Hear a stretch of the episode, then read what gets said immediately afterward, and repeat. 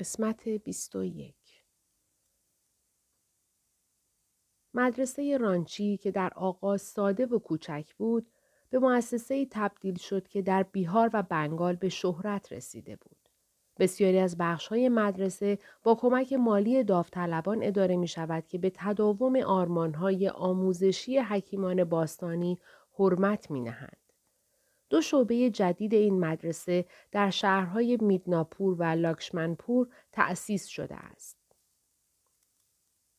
دفتر مرکزی رانچی دارای درمانگاهی برای مستمندان است. یکی دیگر از ویژگی های مدرسه شرکت در مسابقات ورزشی و فرهنگی است. بسیاری از فارغ و تحصیلان مدرسه رانچی بعدها در زندگی دانشگاهیشان نیز به موفقیت های چشمگیری دست یافتند. در سه دهه گذشته مشاهیر جهان شرق و غرب از جمله سوامی پراناباناندا قدیس دارای دو جسم اهل بنارس در سال 1918 چند روزی میهمان مدرسه رانچی بود. وقتی استاد بزرگ برگزاری کلاس ها را در زیر سایه درختان مشاهده کرد و به هنگام غروب دید چگونه پسران خردسال ساعتها بی حرکت در مراقبه و یوگا نشستهاند عمیقا تحت تأثیر قرار گرفت و گفت دلشادم که می‌بینم آرمانهای لاهیری محاسایا برای آموزش درست خردسالان در این مؤسسه اجرا می شود. تبرک لاهیری محاسایا بدرقه راحت باد.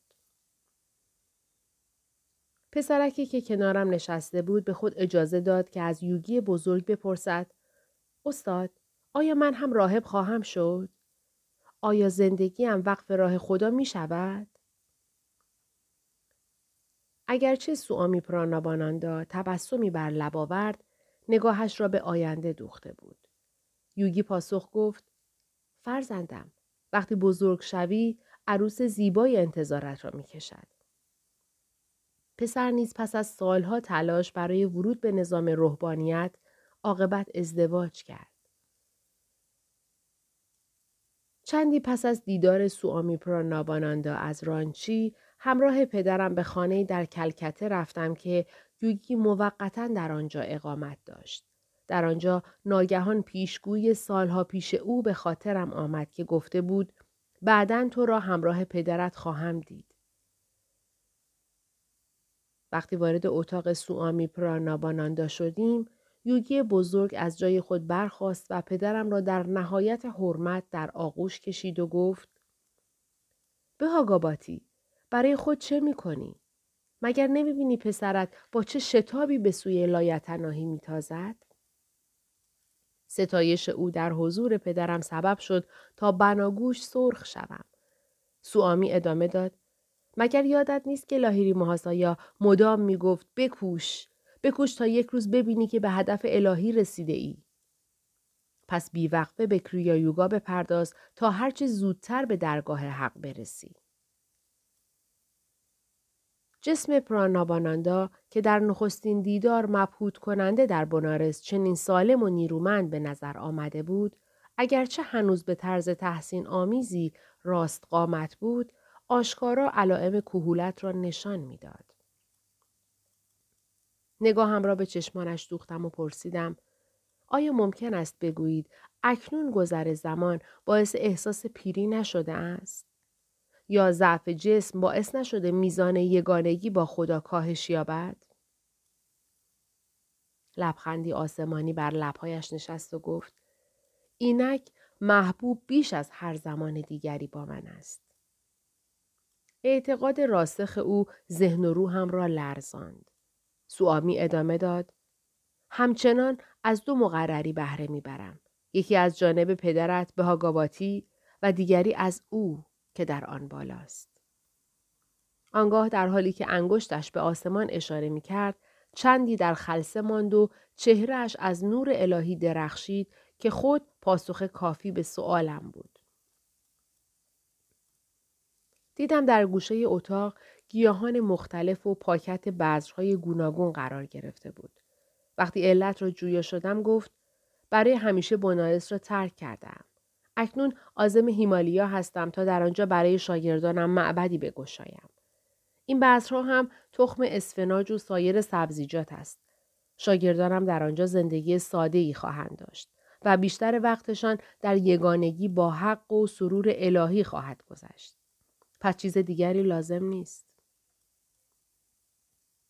پدرم از هم مسلک خیش پرسید چه هنگام به کلکت باز خواهد گشت. قدیس پاسخ گفت هیچگاه. امسال همان سالی است که لاهیری ماهاسایا گفته بود بنارس محبوبم را ترک می کنم و به هیمالیا می روم تا در آنجا دار فانی را ودا گویم. با شنیدن این کلام اشک به چشمانم آمد. اما سوامی در نهایت آرامش لبخند زد. وجودش مرا به یاد کودکی آسمانی می انداخت که آسود خاطر در آغوش مادر مقدس نشسته بود. گذر سالها در قدرتهای والای یک یوگی بزرگ اثری ندارد. او می تواند به اراده خود جسمش را از نو بسازد. اگرچه گاه فرایند کهولت را به تعویق نمی افکند تا کارمایی که در عرصه مادی دارد به مصرف برسد. یعنی از جسمش به صورت وسیله‌ای برای صرفه‌جویی در زمان بهره می برد تا هر گونه باقی مانده کارمایی را پاک کند. چند ماه بعد دوستی قدیمی به نام ساناندان را دیدم که یکی از شاگردان نزدیک پراناباناندا بود. ساناندان میان حق حق گریه هایش گفت استاد ستایش انگیزم رفت. استاد پس از تأسیس صومعه نزدیک ریشیکش هر روز به ما آموزش می‌داد. وقتی مستقر شدیم و پیشرفت معنوی ما رو به سرعت گذاشت، یک روز جمعیت کثیری از اهالی ریشیکش را به صرف غذا دعوت کرد. وقتی دلیل گرد همایی چنین جمعیتی را از او پرسیدم گفت این آخرین بار است که در یک زیافت شرکت می کنم. آنگاه معنای حرفش را نفهمیدم. پراباناندا در پختن همه غذاها کمک کرد. به بیش از دو هزار میهمان غذا دادیم. در پایان زیافت بر سکوی بلندی نشست و پس از موعظه الهام بخش درباره لایتناهی ناگهان در برابر نگاه هزاران میهمان به من که کنارش نشسته بودم رو کرد و با لحنی مقتدرانه گفت ساناندان آماده باش زیرا هم اکنون غالب توهی خواهم کرد پس از سکوتی بهتامیز فریاد زدم نه استاد تمنا می کنم جسمتان را ترک نکنید جمعیت حیرت زده از فریادم در سکوت فرو رفته بود. اگرچه پراناباناندا به من لبخند زد، چشمانش پیشا پیش به ابدیت می نگریست.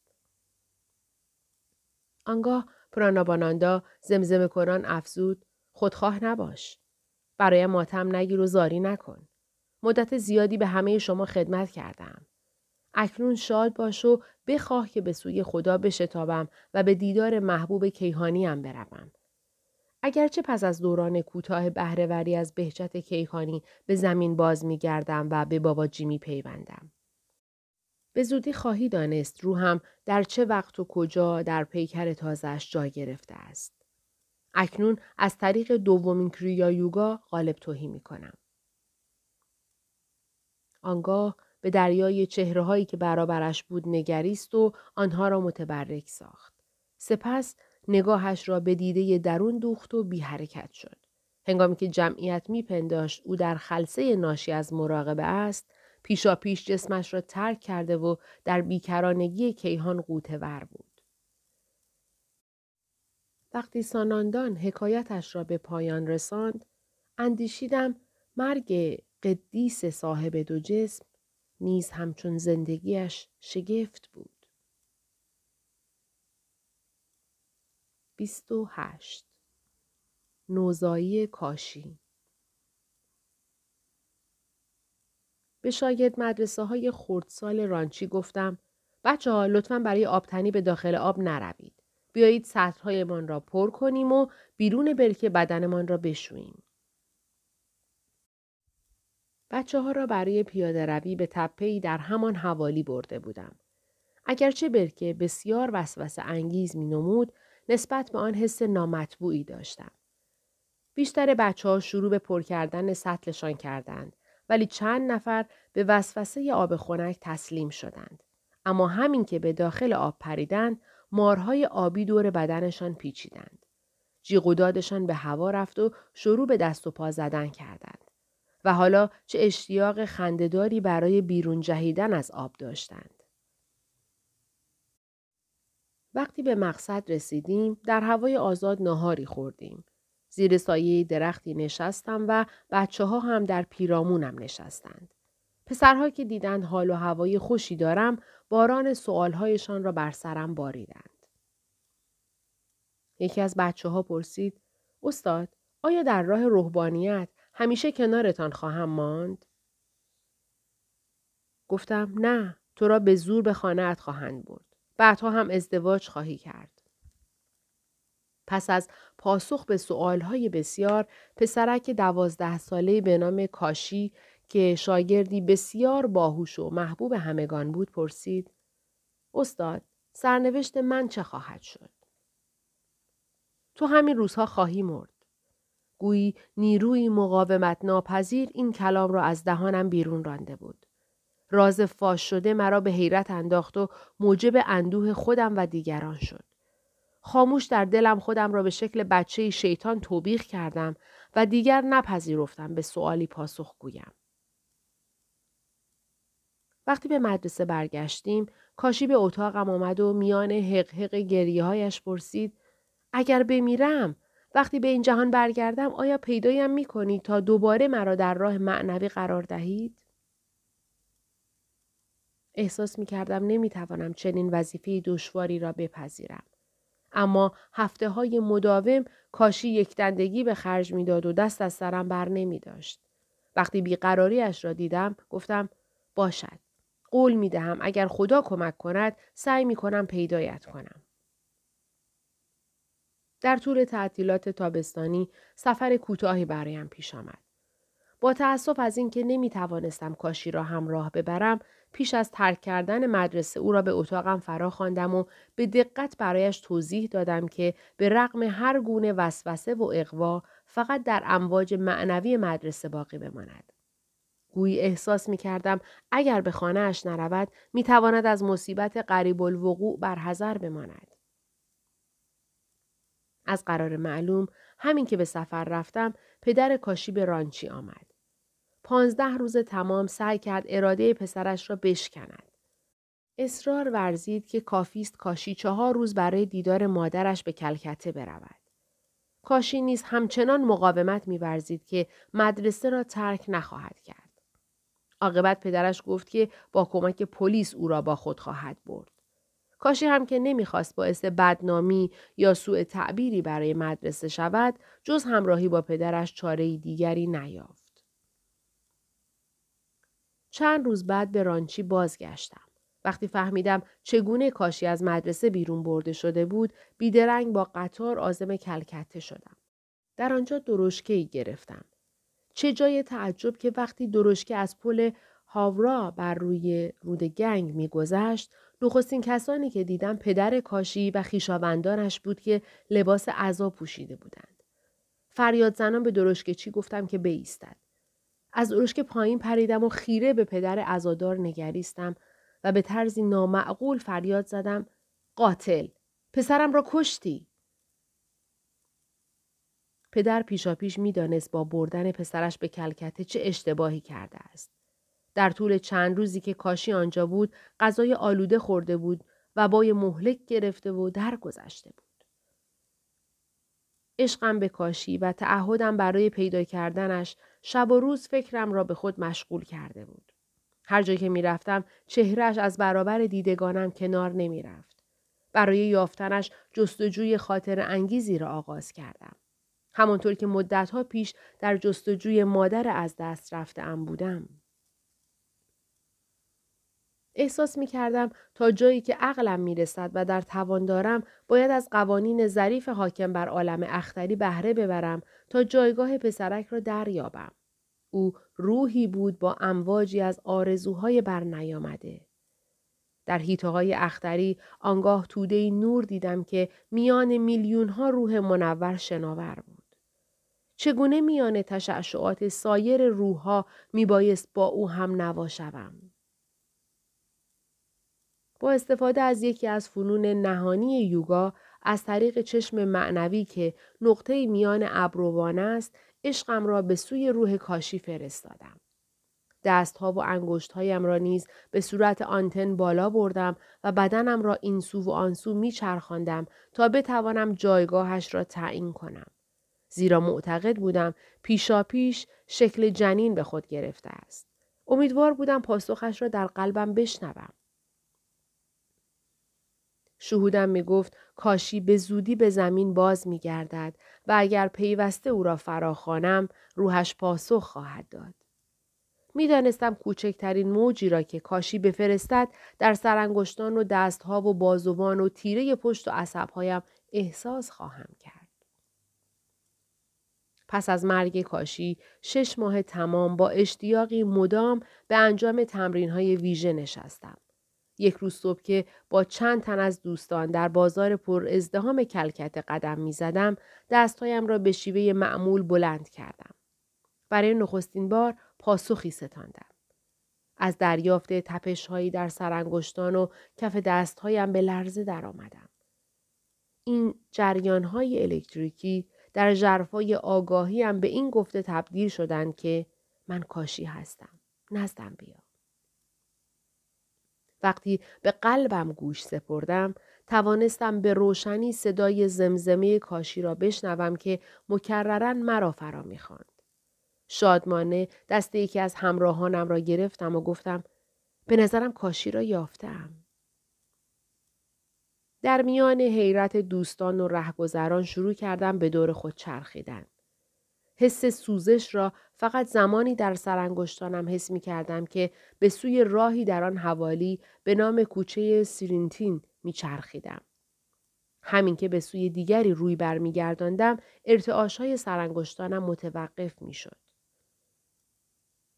هیجان زده فریاد زدم روح کاشی باید در تن مادری که در این کوچه زندگی می کند به سر برد. همراه یارانم در کوچه راه افتادیم و امواج دستهایم که به سوی آسمان بلند شده بودند هر لحظه قوی تر می شد. گویی مغناطیسی مرا به سوی نقطه درست کوچه می کشند. با رسیدن به در خانه میخکوب شدم و هیجان زده در حالی که نفس در سینه حبس کرده بودم در را کوفتم. احساس می کردم جستجوی طولانی و غیر معمولم با موفقیت به پایان رسیده است. مستخدمی در را باز کرد و گفت که صاحبخانه در منزل است. صاحبخانه در کمال خوشرویی از پله های طبقه دوم پایین آمد و با چهره پرسشگر به من لبخند زد. نمی‌دانستم چگونه سوالم را مطرح کنم که بتوانم پاسخ دقیق بگیرم. سرانجام گفتم آقای محترم آیا نزدیک شش ماه است که شما و همسرتان در انتظار فرزندی هستید؟ چون جامعه زعفرانی روحانیت را به تنم دید گفت بله آقا اما آیا ممکن است بدانم چگونه از این امر اطلاع یافتید؟ وقتی درباره کاشی و قولی که به او داده بودم شنید حکایتم را باور کرد. این را نیز به او گفتم که صاحب پسری سپید رو خواهید شد که چهره گشاده و ترموی بر پیشانی خواهد داشت و به طرز چشمگیری صاحب گرایش های معنوی خواهد بود. مطمئن بودم نوزاد در این موارد به کاشی شباهت خواهد داشت. بعدن که نوزاد را دیدم والدینش همان نام کاشی را بر او گذاشته بودند. از بد به تولد نیز به دانش آموز عزیز مدرسه ایرانچی هم شباهت بسیار داشت. کودک بیدرنگ به سویم جذب شد. مهر و محبت پیشین تشدید شده بود. سالها بعد در طول اقامتم در آمریکا نوجوان برایم درباره اشتیاق ژرفش برای در پیش گرفتن راه روحانیت نوشت. من نیز او را هدایت کردم تا به استادی که در هیمالیا به سر می برد بپیوندد. 29 رابیندرانات تاگور و من رابیندرانات تاگور به ما تعلیم داد برای بیان احساس خود همچون پرندگان بی تلاش و طبیعی آواز بخوانیم. بولانات یکی از دانش آموزان باهوش چهارده ساله مدرسه رانچی یک روز صبح که صدای آهنگین آوازش را تحسین کرده بودم جمله بالا را گفت. قبلا در مدرسه مشهور شانتی نیکتان لنگرگاه آرامش در شهر بولپور می رفت. به او گفتم سرودهای رابیندرانات تاگور از همان نوجوانی بر لبهایم جاری بوده است. همه بنگالی ها حتی روستاییان بی سواد نیز از شعرهای والای او به وجد می آیند. من و بولا چند ترجیبند تاگور را به آواز خواندیم. تاگور هزاران شعر هندی را به آواز درآورده است. شعر بعضی از این آوازها را خود سروده و بسیاری نیز منشأ قدیمی دارند. پس از اتمام آوازمان گفتم چندی پس از دریافت جایزه نوبل رابیندرانات تاگور در ادبیات نگذشته بود که او را ملاقات کردم. به دیدارش علاقه شدم چون جسارت دور از سیاستش را در سر جای خود نشاندن ناقدان ادبیش می ستودم. بولا کنجکاوانه مشتاق شنیدن داستان شد. گفتم ادبیات تاگور را به دلیل وارد کردن سبک جدیدی به شعر بنگالی به شدت مورد انتقاد قرار دادند. او بی توجه به محدودیت های تجویز شده صاحب نظران گفتارهای محاوره‌ای و ادبی را به هم آمیخته بود. آوازهایش حقایق ژرف فلسفی را با بیانی عاطفی و دلانگیز و بی توجه به صور مقبول کلاسیک به گوش می رسند. یکی از ناقدان با نفوذ برای تحقیر تاگور او را کبوتری خواند که نجواهایش را به پول فروخته است. هرچند انتقام تاگور بسیار زود اجرا شد، همین که کتابش گیتا نجالی پیشکش های آوازین را شخصا به انگلیسی ترجمه کرد، جهان ادب غرب به پایش افتاد و با جایزه ادبی نوبل او را حرمت نهاد. قطاری از ادیبان و ناقدان از جمله کسی که روزگاری منتقدش بود برای عرض تبریک به شانتی نیکتان رفتند. رابیندرانات تاگور پس از تأخیری تعمدن طولانی به سراغ میهمانانش رفت و در سکوتی فیلسوفانه به ستایش آنها گوش سپرد. سرانجام سلاح انتقادشان را به سوی خودشان بازگرداند و گفت آقایان رایحه افتخاری که در اینجا نصارم می کنید با تعفن اهانت پیشین شما درآمیخته است. آیا ممکن است میان جایزه نوبل که اخیرا دریافت کرده ام و تحسین شدید ناگهانی شما ارتباطی وجود داشته باشد؟ زیرا هنوز همان شاعری هستم که وقتی برای نخستین بار فروتنان گلبرگ های شعرم را به درگاه مقدس بنگال پیشکش نمودم آزرد خاطرتان کرد. روزنامه ها گزارشی از سرزنش جسورانه تاگور را منتشر کردند. کلام سریح انسانی را که به هیچ وجه تحت تأثیر چاپلوسی قرار نگرفته بود می ستودم. در کلکته توسط منشیش آقای سی اف اندروز که نویسنده انگلیسی و از دوستان نزدیک مهاتما گاندی بود و در کمال سادگی لنگی بنگالی دور تن خود میپیچید و تاگور را استاد گرامی می‌خواند با او آشنا شدم. رابیندرانات تاگور در نهایت لطف به پیشوازم آمد. از وجودش جاذبه و فرهنگ و ادب می تراوید. وقتی درباره سابقه ادبیش جویا شدم گفت عمدتا تحت تأثیر حماسه های الهی و آثار ویدیاپاتی شاعر محبوب قرن چهاردهم بوده است. با یادآوری این خاطره های الهام بخش یک ترانه قدیمی بنگالی را که تاگور اندک آن را تغییر داده بود خواندم. چراغ عشقت را روشن کن. آنگاه من و بولا در حالی که در محوطه مدرسه رانچی قدم می‌زدیم شادمانه سایر ترانه هایش را نیز خواندیم. تقریبا دو سال پس از تأسیس مدرسه رانچی رابیندرانات تاگور از من دعوت کرد در شانتینیکتان او را ببینم تا درباره آرمانهای آموزشی خود گفتگو کنیم. وقتی وارد شدم در اتاق مطالعه اش نشسته بود. به محض دیدارش این فکر از سرم گذشت که ظاهرش از هر زاویه‌ای که نقاشی به او نگاه کند نمونه کامل مردانگی است. سیمای تندیسگونه و تراشیدش با وقاری نجیب زاده و شریف همچون تصویری قاب شده میان گیسوان و ریشی بلند چشمانی درشت با نگاهی آرام و لبخندی فرشت آسا و صدایی سهرامیز و دلفریب با پیکری بلند و استوار و متین که زرافتی آسمانی را با وجد و خود انگیختگی یک کودک همراه داشت. هرگز نمی‌توان برای یک شاعر مظهری سزاوارتر از این ترانهخان گرانقدر یافت. چندی نگذشت که من و تاگور عمیقا درباره مدرسه هایمان که هر دو برخلاف روش معمول اداره می شدند به بحث پرداختیم و به وجوه مشابه بسیار از جمله آموزش در فضای آزاد، سادگی، ایجاد میدان وسیع برای روحیه خلاق کودکان و مشابهت های دیگر پی بردیم. اگرچه تأکید عمده تاگور بر فراگیری ادبیات و شعر و بیان خیشتن از طریق موسیقی و آواز بود که پیشاپیش در مورد شاگردم بولا مشاهده کرده بودم. شاگردان نیکتان دوره های سکوت داشتند. اگرچه هیچ یوگای ویژه‌ای به آنها تعلیم داده نمی‌شد.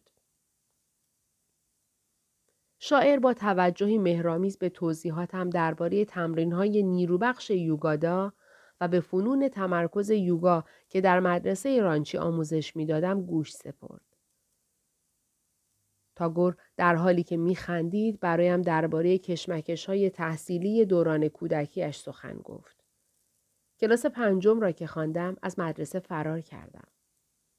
کاملا قابل درک بود که زرافت فطری شاعرانش نتواند فضای بیروح کلاس و انضباط خشک مدرسه را تاب آورد.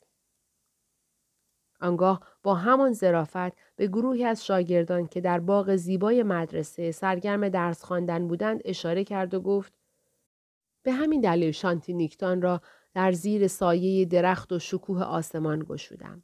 کودک باید در دامن طبیعت و میان گلها و پرنده های آوازخان حضور داشته باشد. در آنجا آسانتر می تواند گنجینه های درونش را عیان سازد. آموزش راستین از منشأ بیرونی تزریق نمی شود. فقط کمک می کند تا حکمت درون به سطح آید و نمایان شود. موافقت کردم و افسودم در مدارس رایج قرایز آرمانگرایی و قهرمان دوستی خردسالان به بهای یک مشت آمار و ارقام تاریخی بیپاسخ میماند. شاعر درباره پدرش دوندرانات که الهام بخش او برای تأسیس شانتینیکتان بود به شیوه مهرامی سخن می گفت. پدر این زمین حاصلخیز را که پیشاپیش در آن میهمان سرا و معبدی ساخته بود به من هدیه کرد. تجربه آموزشیم در سال 1901 را همین مکان با ده پسر بچه آغاز کردم. هشت هزار پوند جایزه نوبل نیز تماما صرف برپا نگاه داشتن مدرسه شد. تاگور بزرگ دوندرانات که شهرتش به عنوان ماهاراشی حکیم بزرگ زبان زده خاص و عام بود همان گونه که از زندگی نامش مشخص است انسانی برجسته بود و دو سال از عمرش تماما در کوههای هیمالیا به مراقبه گذشته بود. پدر بزرگش دوارکانات تاگور نیز در سراسر بنگال به احسانهای عمومیش شهره شد. از این شجره شکوهمند خاندانی سرشار از نبوغ برخواسته است. نه تنها رابیندرانات تاگور بلکه همه خیشاوندانش هنرمندانی خلاق بودند. برادرزاده هایش گوگونندرا، آبانیندرا از نامدارترین هنرمندان هند بودند. برادر رابیندرانات تاگور جندرا حکیمی ژرفبین و حتی محبوب پرندگان و مخلوقات جنگل بود.